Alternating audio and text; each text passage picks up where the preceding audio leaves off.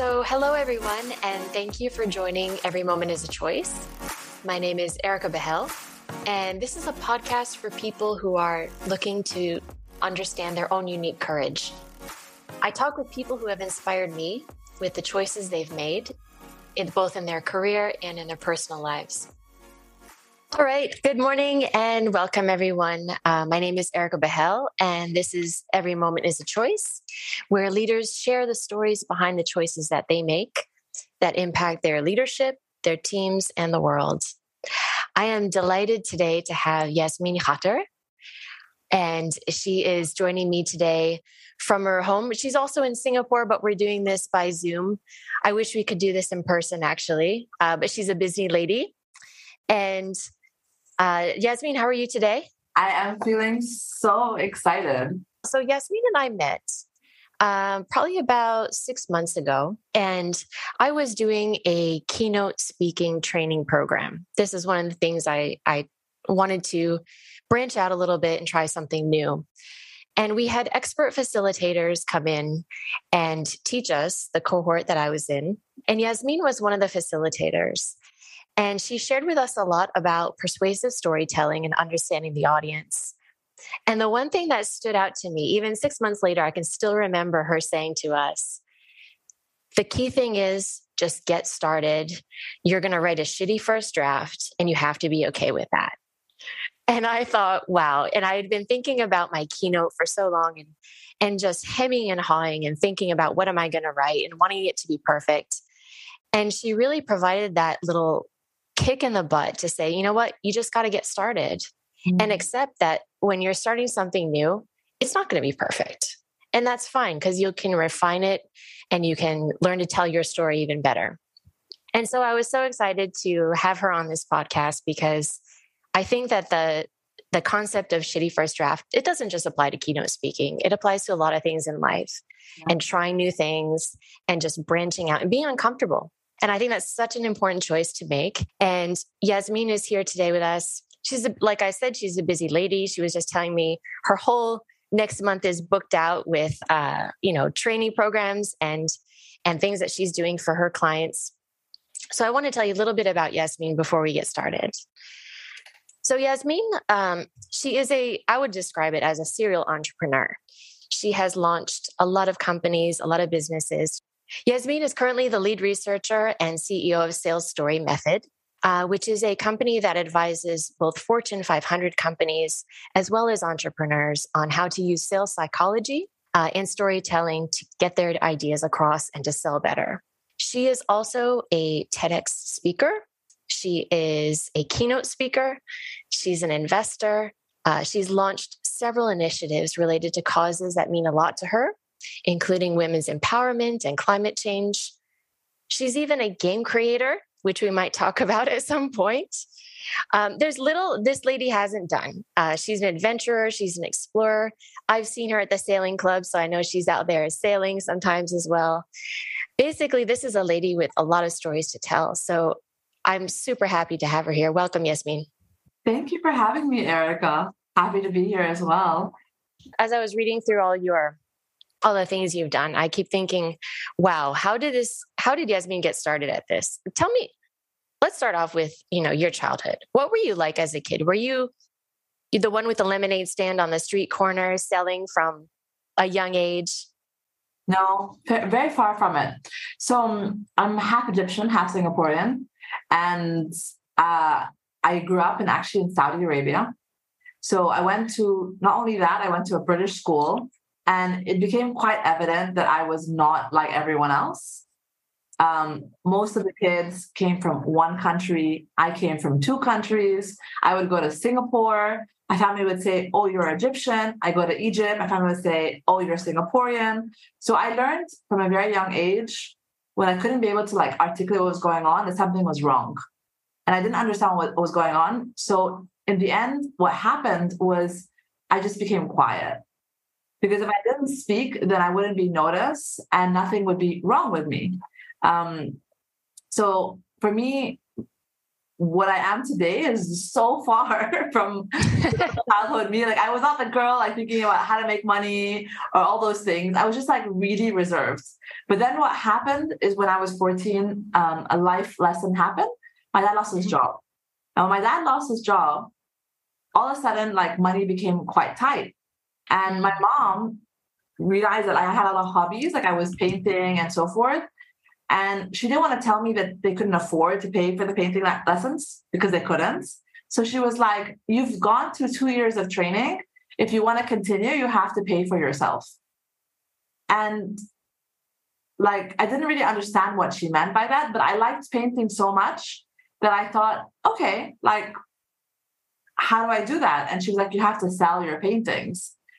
And it became like, I didn't really think it that was hard because, like, it was uncomfortable because I didn't like people and I didn't like to speak to people and, and ask them for stuff. But at the same time, I liked painting so much more that because I had a, a, something that was so much more compelling, then I had a choice to change. Was it natural? No. Was it comfortable? No. But in the end of the day, like I had something that I wanted more than what I did not want. Yeah, very interesting. So you wanted it more than the fear of having to go out and sell. Yeah. Interesting. So how did you sell your first paintings? Did you tell a story? Did I tell a story? Um, I think you have to put in mind that at the time I was, I think I was like 13, 14. So that already in itself is a story. You know, like, oh, she's making paintings and she's selling her paintings. Um, so the first couple of paintings that I sold actually went off to one of like my mom's friends. She had come over and she looked at the painting, she really liked it. And I'm like, oh, I really like it too. Like, but I can make you another one and I can sell it for you. And that's when I got my first client. But then I realized, obviously, like my mom's friend was limited in supply because they don't have that many coming over to the house. But what I did discover is that at the time, a lot of, of my people at school were like dating people and like having a girlfriend boyfriend was a really big thing. And buying them a birthday gift was a really big thing for them. And finding something that was unique and special was a very big thing. So i sold a couple of like paintings of like swans interconnected. It was like all these really cute things that like was really romantic so I discovered that was my uh, customer base. But then I realized that actually the paintings were actually easier to sell in exhibitions. So I did um, a couple exhibitions that were in a group with my classmates. Everyone was like in their 40s. And I was like, okay. And I remember the first painting sold an exhibition, I got so emotional because I wasn't there to put the pricing. So my mom just put a pricing and it got sold. It was the first painting sold. Mm-hmm. And I was like not comfortable with the price that it was sold. Like I would rather have kept the painting than to sell it at that price point. And I was crying and I was like, but you made money, you know, like you're paying for like a, another class. And I was like, um, but that was really interesting. So I I find that so funny. So you knew your worth even then. It's not I knew my worth. I just like that painting was so when you're, when you're an artist, what happens is at the very beginning you learn different styles yeah. Any skill that you learn whether it's speaking whether it's you know uh, it can accounting actually that's a bad example. Whether it's speaking um, whether it's negotiation whatever it is you're gonna go and learn like the fundamentals. And like there's like even sailing you gotta learn the fundamentals of these things. And then eventually you you create your own style. But you cannot create your own style unless you understand the dynamics of how it works so yeah. when you're learning how to paint, I had to learn how to paint the brush stroke, the different kinds of things. I was using like patchwork, all sorts of things to learn patterns and so forth. But then eventually I made my own style. I was using mixed media. I used plaster from the wall. I used toothpicks and like newspaper. And it was a really unique piece that was mine. So mm-hmm. when it became a piece that it was mine, it had a different connection to me than like painting, for example, an apple. Yeah. Like painting an apple was just like the basic of oil painting. But like when I made my first mixed media, that was my unique style. And yeah. at the price point that it was sold at was just so like for all the effort and all the years, it just did not make any sense to be at that price point. Yeah. This is so, this is a lesson that's so interesting to me on um, pricing, putting a value on your work if you're a business owner um, and understanding how the it's part of it's partially probably your customer base and how much they're willing to pay, but also how much you're willing to sell for. That's a that's a really interesting concept to actually start off with. So, did you study when you went on from being a 13, 14 year old selling paintings? Um, did you study business in, in university? Did you? No. Okay. I, I never wanted to be in business. I like mm. I went to university. I didn't realize it was like I didn't think it was for me. Like I was so reserved. Like it's not i'm not that ideal image of an entrepreneur. Like my little brother is that ideal image. My little brother mm. was selling pokemon cards. He was like you know like making cassette tapes and selling cassette tapes for people. Um, he was hosting events. I had nothing. I just like sold some paintings i went to the painting class. So i studied university. I studied psychology. Mm-hmm. Childhood psychology because I thought something was wrong with me. I thought like it's like I didn't look the same, I didn't sound the same. I was like I, everyone kept telling me I was different, so I'm like clearly something's wrong. Uh, and communication because I was really ineffective and unimpactful and getting my point across. I was so quiet, and I was like, mm-hmm. if I mm. learned some fundamentals like with painting, then I could get better. Like everyone can get better if you learn the foundations of it. Um, so it's funny that today I teach those two things, but at the time mm-hmm. I had no idea that they were even linked. Because even with psychology at the time, my dad was like telling me, you know, I grew up in the Middle East. It's like, you want to work with people who are crazy? Um, because therapists are not seen as somebody who was like a profession. Like today, it's much more normalized. Yeah. At the time, it was like, you want to work with people who are crazy? Go get a real degree. So I did the, the double degree for that reason. Right, right. So following partially what you loved and partially what you thought, um, what you thought could make money. I think it was not. I, I think I like them both. I just think mm. like um, the the important part of business is to realize what will the market actually pay for. And the reality was in the Middle East, the market pays for more marketing and communication skills than they would pay mm. for a psychologist. So you, you have to realize like it's not just because I want to go ahead and sell painting, I can sell painting. I, I still had to go and learn I had to find a buyer group. I had to go ahead. I had to find people who are willing to spend. Like obviously, for example, like students, they had a limited budget. So like I couldn't, for example, charge them a price point that was way bigger. So there's some basic market fundamentals that you have to learn. Um, and I kind of learned them by trial and error just because I didn't really know. And I would say, as someone who, when I was a kid, I never sold anything. I just had my head in the books all the time. Yeah. It is so interesting to hear how you approach these things of like, well, I had it in my mind that I thought I could sell these paintings, but then I needed to learn, you know, how to how to paint, how to how to find my market, how to do all these things, and kind of thinking about the whole structure behind it. But what strikes me is that you did you ever think this is a bad idea? Did you ever just think I just need to learn these things and then I can do it? No, I, I didn't have that choice. It was mm. my mom basically said it's like if you don't like pay for the classes, you can't go. Yeah.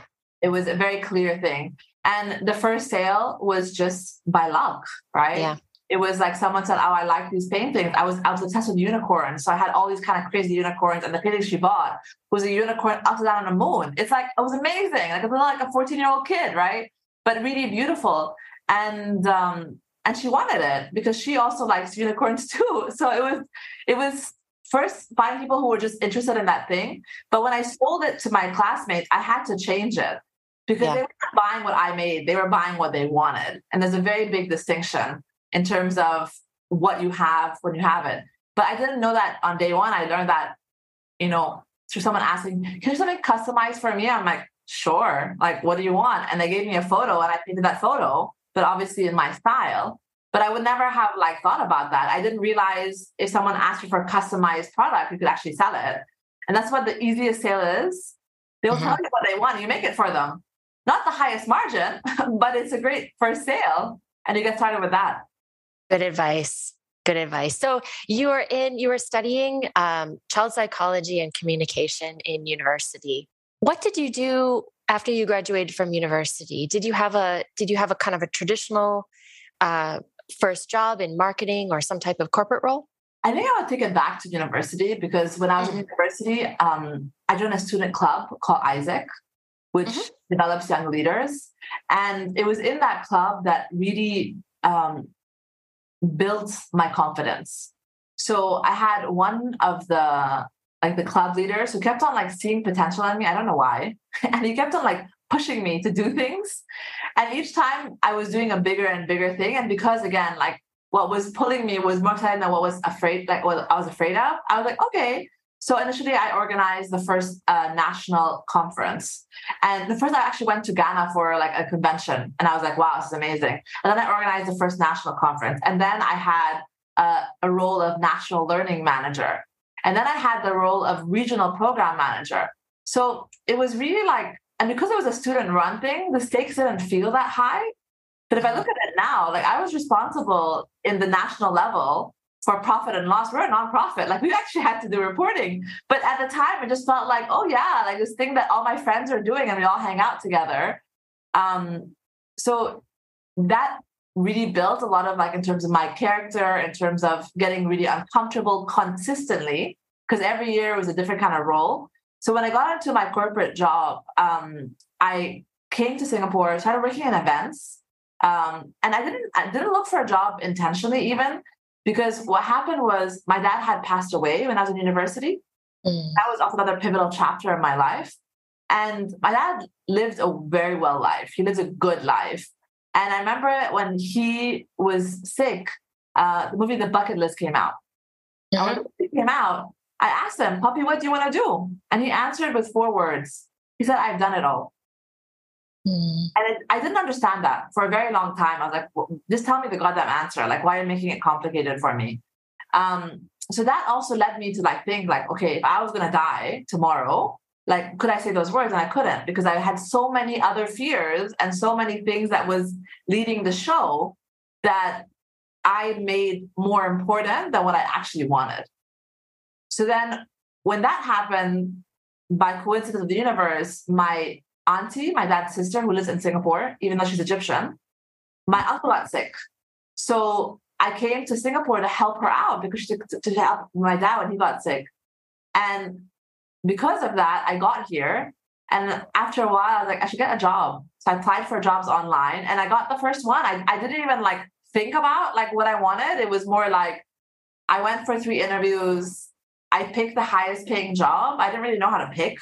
Um, it was an event management, and I did that for the oil and gas industry.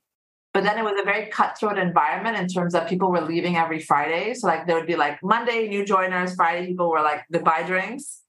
Yeah. Um, then I, I left that and I ended up working in the oil and gas just because I was already in the oil and gas industry. It was not really like thought out or like I was so clear about it at the very beginning.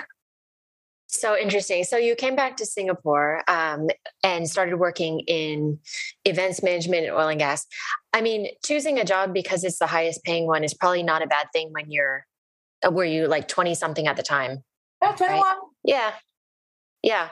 Good advice for young uh, people coming up. I think so. I feel like like if I had had someone like a parent or like to ask me some of these questions, um, I would do it very differently. I think it was mm like now it all makes sense but i also think like but what do you want to build and like ask some questions that are fundamental uh, what kind of skill do you enjoy what is your area that you enjoy doing and i think those things could have given a lot of perspective but you know whatever like everything happens the way it was supposed to happen so i'm okay with it um, mm. but I, I don't always say that the highest pay is the best mm-hmm. because it's also in terms of the right leader this because mm-hmm. you learn but i think that's more actually important than getting the highest pay um, than just doing that. Yeah. Yeah. That, that's very interesting. I mean, if you, you just kind of listed some things that you would have thought about if you could go back to your 21 year old self, are those the things you would ask yourself? Um, I'm really happy with the path I took.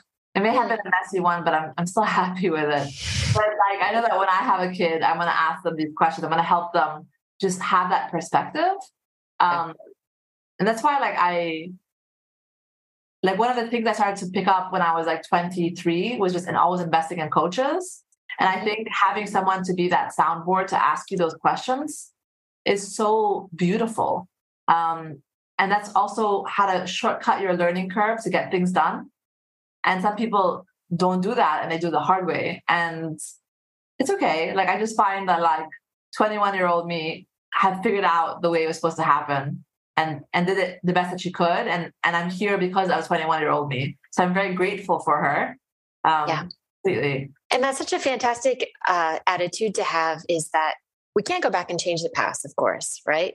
So we have to accept the choices that we've made and and where they got us today. And we always have that choice. You know, the our our tree of possible choices is extending out in front of us. You know mm-hmm. how we how we take our life from here. So, really interesting um, that you talk about um, investing in coaches and people who could give you some type of um, either feedback or just be a mirror um, when you're trying to figure yourself out and everything.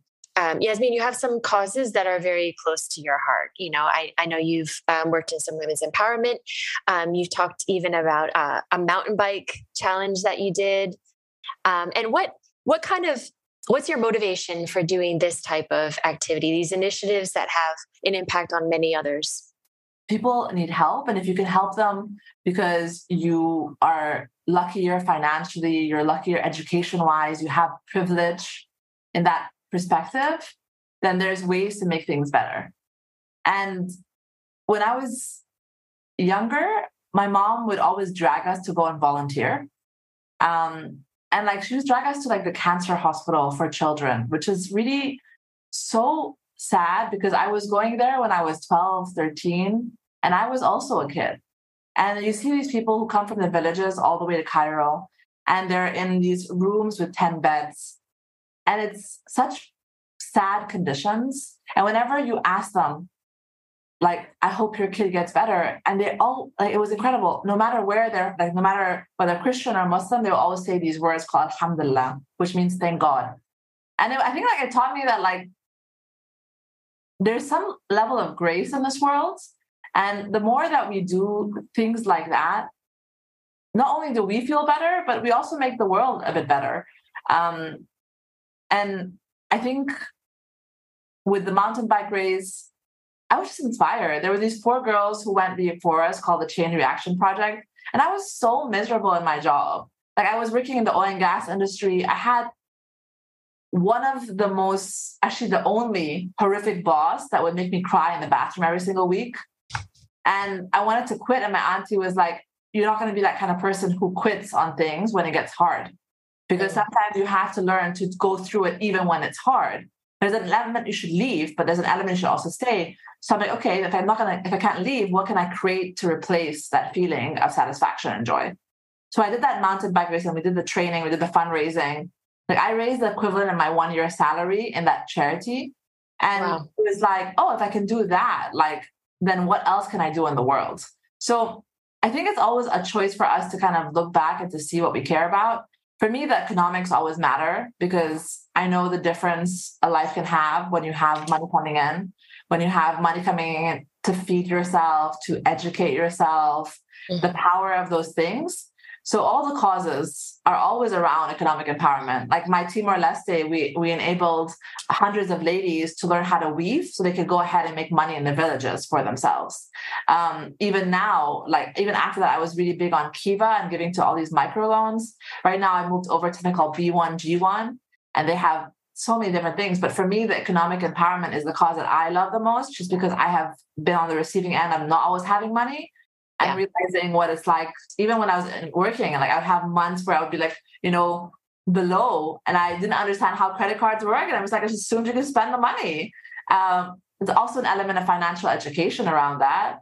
But the skill to learn how to never feel that way is even the work I do today because that's how yeah. much it aligns to my values and what's important for me. So even teaching people how to sell, it's not teaching how to sell for like selling sake. It's because teaching them how to have options no matter where they want to go. And to live a life that is in alignment to what they care about, live a life that's in alignment to what matters for them, that will make them really be the best for themselves. So amazing. I love it. And um, when you are, you know, I mentioned at the beginning that you're now advising, you know, senior business leaders, entrepreneurs themselves. What what do they ask you? I mean, when you are when you are talking about this and and persuasive storytelling for sales and everything, what is what is the most frequent question you get from them?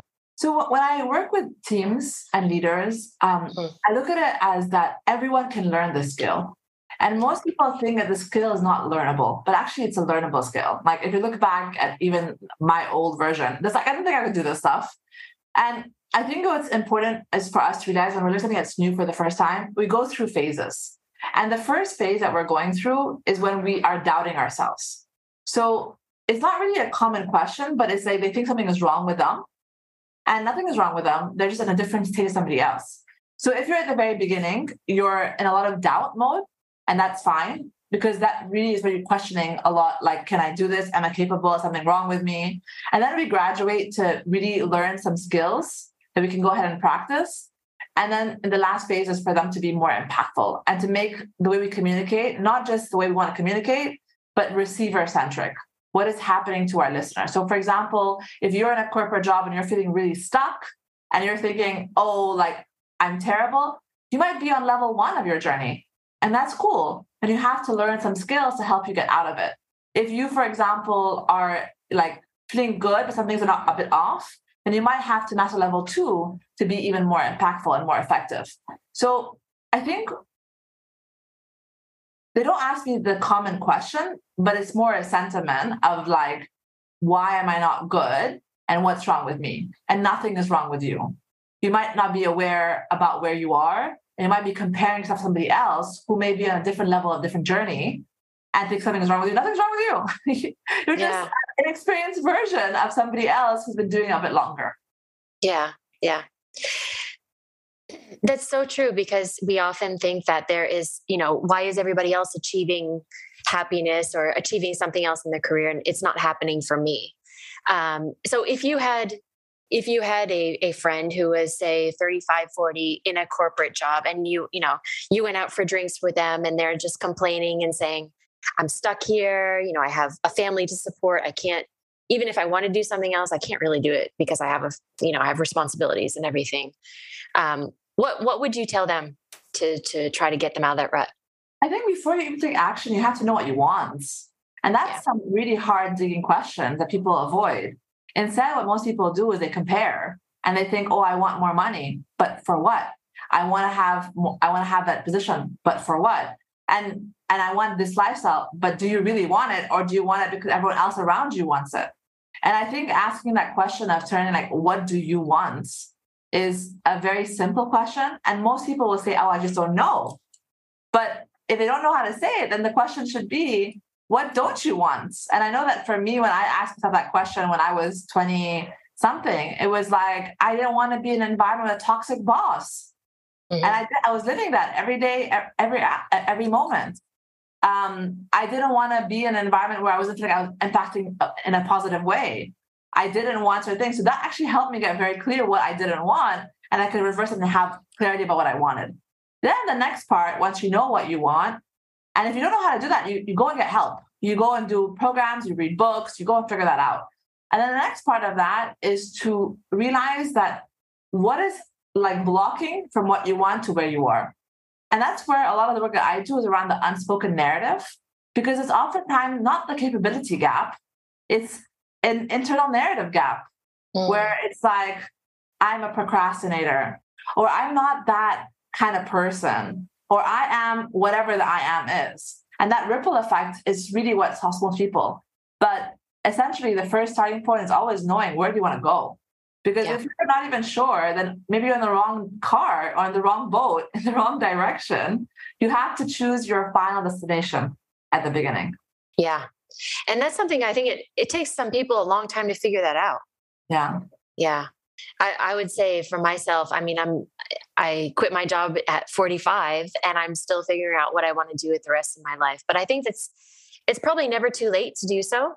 And I think the point to realize is like people tell me, "Oh, I'm so sorry that your dad, you know, passed away at such a young age." It was such a blessing. Like people have to go through a wake up call for them to ask these life questions. You had to get sick. You had to get physically sick to be like, Erica, am I on the right path for me? And what's really beautiful is this question will come up over and over again. I still ask this question to myself. And now, like, my vision is a bit bigger. But that is also because I'm asking, like, oh, what else do I want to do? And what kind of impact do I want to create? And that's why it will always evolve. And we are, it's al- we're allowed to evolve. Like when I was 23, my life dreams travel around the world. I did that. At 29, I was miserable. I was like, I want to have fun with the same people. And go as like I have a sport to do every single weekend. I could do over and over again. So it's fine. You can adjust your course as many times as you want, but just choose a course and work towards that, and then just later on as you want and need to as well. You can also realize that you may try something for a while and then decide it's not for you anymore. You know, you could try a sport, you could try uh, painting, you could try something that you, is meaningful at a certain point in your life, but it doesn't have to be something you're locked into for the rest of your life. You always have the choice to then evolve, like you said, and and try something new. And that's why, like for example, when I work with um, entrepreneurs specifically, they're so obsessed about getting it right. I'm just like, you're not gonna get it right. You're gonna have clients that you hate. And until you work with them, you're gonna, you're not gonna know you should work with them anymore, and so forth. Yeah. yeah. Um, so you you know you've done so much, and I I was wondering because when you talk about you always have like a bucket list. What it, what is still on there that you haven't done that you'd like to do? Um, it's interesting because although I have a list, I'm at a point in my life that if I was going to die, I would actually be okay. And I think that mm. state is more important than actually the list. It's the, the, the like waking up in the morning and realizing I'm exactly where I'm supposed to be, doing exactly what I'm supposed to do, and it feels good to do all those things. Um, but in terms of like the things that are there, is uh, I want to impact lots of people. Like I, before, it was like a couple thousand. Now it's millions. So mm-hmm. that's just a whole different level uh, of playing that I thought I wanted to do earlier on. Um, and then having that, like, also that conviction that's going to happen is also something that's really beautiful as well. If they've decided, okay, I can write a different story for myself, um, I can do something. What are the what are the first steps in terms of you know getting some of those skills or some of that practice? Well, I think the first step is to actually even before that mm-hmm. is to kind of see where your beliefs may be wonky, right? So if you believe that I'm in a stable environment, the reality is today there is so much more cyclical businesses and change than ever before. So the idea of having a singular career that we had seen beforehand is actually not possible at all. Mm. And, and, and the reality is you have to sit with that and understand that before you even get started. Because if you believe I need to have this job and have this paycheck, that is the most unstable thing. There was a research that was done by uh, some HR firm that said in the US, one out of four, one out of four people would be a freelancer by 2025. That just shows you how the market is changing. So this whole mm. idea of like I have a stable career might be perhaps a wrong way of looking at the world. If you look yeah. at, for example, even this year in the tech industry, uh, more than 400,000 people around the world lost their jobs. Like Meta had 100,000 like within a week. Mm-hmm. And you would imagine, like you wouldn't see those numbers, but they were in huge numbers. So if you already believe that, you might already have to think about is that story a correct story for you to believe? Yep. Now, the second thing is if you let go of that story that one career, one job situation is the only way for me, then we can discuss where the gap is. Now, the mm-hmm. gap may be that you're not in the marketplace seen as someone who has something that's special or unique for what the market needs. It doesn't make a difference what you do, whether you're doing engineering, or whether you're doing sales, whether you're doing whatever it is. You need to see, first of all, how can you be A, the most value adding person in that space? Or B, you have your money working for you so that if you want to leave, you can leave. Those are actually two different skill sets. And where people have a hard time is when they don't know how to make the money work for them. So they find themselves in their 40s in massive debt, living way above their means, and then feeling stuck in this trap that they created for themselves. And then B, the other option is that they're not actually the most value adding in their environments, because they stop learning. And then they also feel stuck because they feel stuck because they create this also another prison for themselves. So what's beautiful about both those options is we can change them. There's, for example, like when I was learning about personal finance, I was re- listening to like Dave Ramsey. Um, very basic, but like within a book, I got the point. I was just like, it's not working. My numbers are not working out for me. So a lot of my fear and anxiety became because of number one, I didn't know what, what my situation. Like my yeah. money was was not growing for me. Now I have just a very basic strategy that I do, but it makes me feel certain that I'm actually okay. The number two thing is I actually am building the skill set to be more and more value adding in the marketplace that I get paid more and more each year because I'm constantly learning new things. Whether that's sailing and learning the idea of resilience through learning how to sail and discovering when you're on the water, the wind is not there, you are stuck, you just have to deal with it. Whether it's learning, for example, um, the skills around trauma and how trauma affects us, right? There's, different mm-hmm. skills to learn. There's no right or wrong. Go where you want to go, but realize that you're always having two different lines in your career. Yep. Is the money working for you? And are you generating more assets for your household, for yourself each and every single year? Yeah. Yeah. And those options are really great options to focus on, right? Because then forget even like a third option, looking for another job or a freelance. Get those two things in place first and then think about other options afterwards. Absolutely. Absolutely. Um, and it's something I have I have been asked a lot recently is because I've taken a year off of paid work, a lot of people have said, wow, you're very lucky to be able to do that. I would never be able to have the financial resources to do that. And I don't I don't deny that there's a certain level of privilege involved there. I had, you know, yeah. a very good corporate role and everything. But also I I think that people's perception of what is enough money is very subjective. And while I was making like decent money, there were people making a lot more money than me that always said, you know, if I lost my job next month, I would be in trouble. I'd have to sell selling stuff because they lived um, a little bit more extravagantly, right? So there's a lot of subjectivity around how can I how can I make my money work for me to the level and be and be happy with what I have. I think yeah. that's maybe another element of it. I'll give you an example. Um, one of my ex clients was like when we did the financial stuff together. Because for me, sales, you have to learn the financial stuff first, or else you cannot sell effectively. You're yeah. going to have a really hard time doing that. And uh, she was telling me about how her partner is a director level in a big uh, multinational. And his equal in the company, they went over to his house. And she's like, Yasmine, I don't understand. They spent two months of his salary on a couch. And it's like, yeah. we could do that too. But I'm like, yeah, that's why he will never leave. He will always have anxiety and stress because he's living in a different bucket. Yeah. And it may not be worth it for his final vision because he doesn't have a clear idea of where he wants to go. Yeah. But like I don't think like I took also a sabbatical time as well. But I also made money. Like I also saved money. I also did not buy designer stuff. Like I did not buy designer bag and take up a month of your salary. I was living very differently. So you have to realize that what is your path is your path. There's no mm-hmm. right or mm-hmm. wrong path. And then you operate off of that as well. Yeah. So true. So we talked about um, learning skill sets and never to stop learning is always good advice. You know, whether you are um, a leader who has been doing the same thing for 20 years, you should always be learning um, something new. What What do you think are some of the top skill sets? You talked a little bit about you know trends in the workplace with freelancing and and how things are changing. If you were to say, listen, uh, people obviously have their own strengths and their own interests, but some of the important skills that you see in the in the marketplace yeah. So for me, I think the key thing is to realize that because of the internet, we actually have so many options.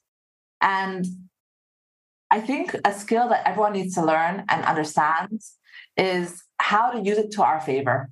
And whether it's learning how it works, whether it's learning when it should be hanging out, that's one thing. The second skill that I think is fundamentally never going to be not impactful is learning how to communicate. Mm-hmm. You know, Warren Buffett, when he was like talking about what has made him successful, he actually went to like a Dale Carnegie class back in the 70s or something. And it's like learning how to communicate and learning that if you cannot get your point across to someone, you're going to feel very, very stuck. And the third thing is in terms of how do we get open to constantly learning and application because the part that people do that they learn they don't apply and if you're not able to bridge that little gap of applying and being a doer not just a learner you're going to get very very stuck. Yep. I love that doer not just a learner. Yeah. I think the fourth one i haven't added this as well sorry. Uh, and then the mm-hmm. fourth one i would add is also being a better listener. Yeah. So crucial. Um, it, whether you're a leader or not. I mean, being a good listener is is such an important skill now. Those are four really enlightening and very good things to to start brushing up on for most people. I'm going to ask you a final question. And this is what you would like to leave behind. So, how would you like people to remember Yasmine? Great question, actually. So, for me, it's just like as someone who's made them realize that more is possible. And as a human race, we have so much potential. And there is a lot of times, a lot of seeds of doubt that is being planted. But if more people realize that they can actually be the light, they can actually create, they can do more things, and the world will be a better place. Because the solutions that we have to solve the world problems already exist. Yep. People haven't had the courage to go ahead and lead and to apply. And that's the part that I find if I could help contribute to that, then I've done a wonderful contribution in this world. That would be an amazing legacy to leave behind.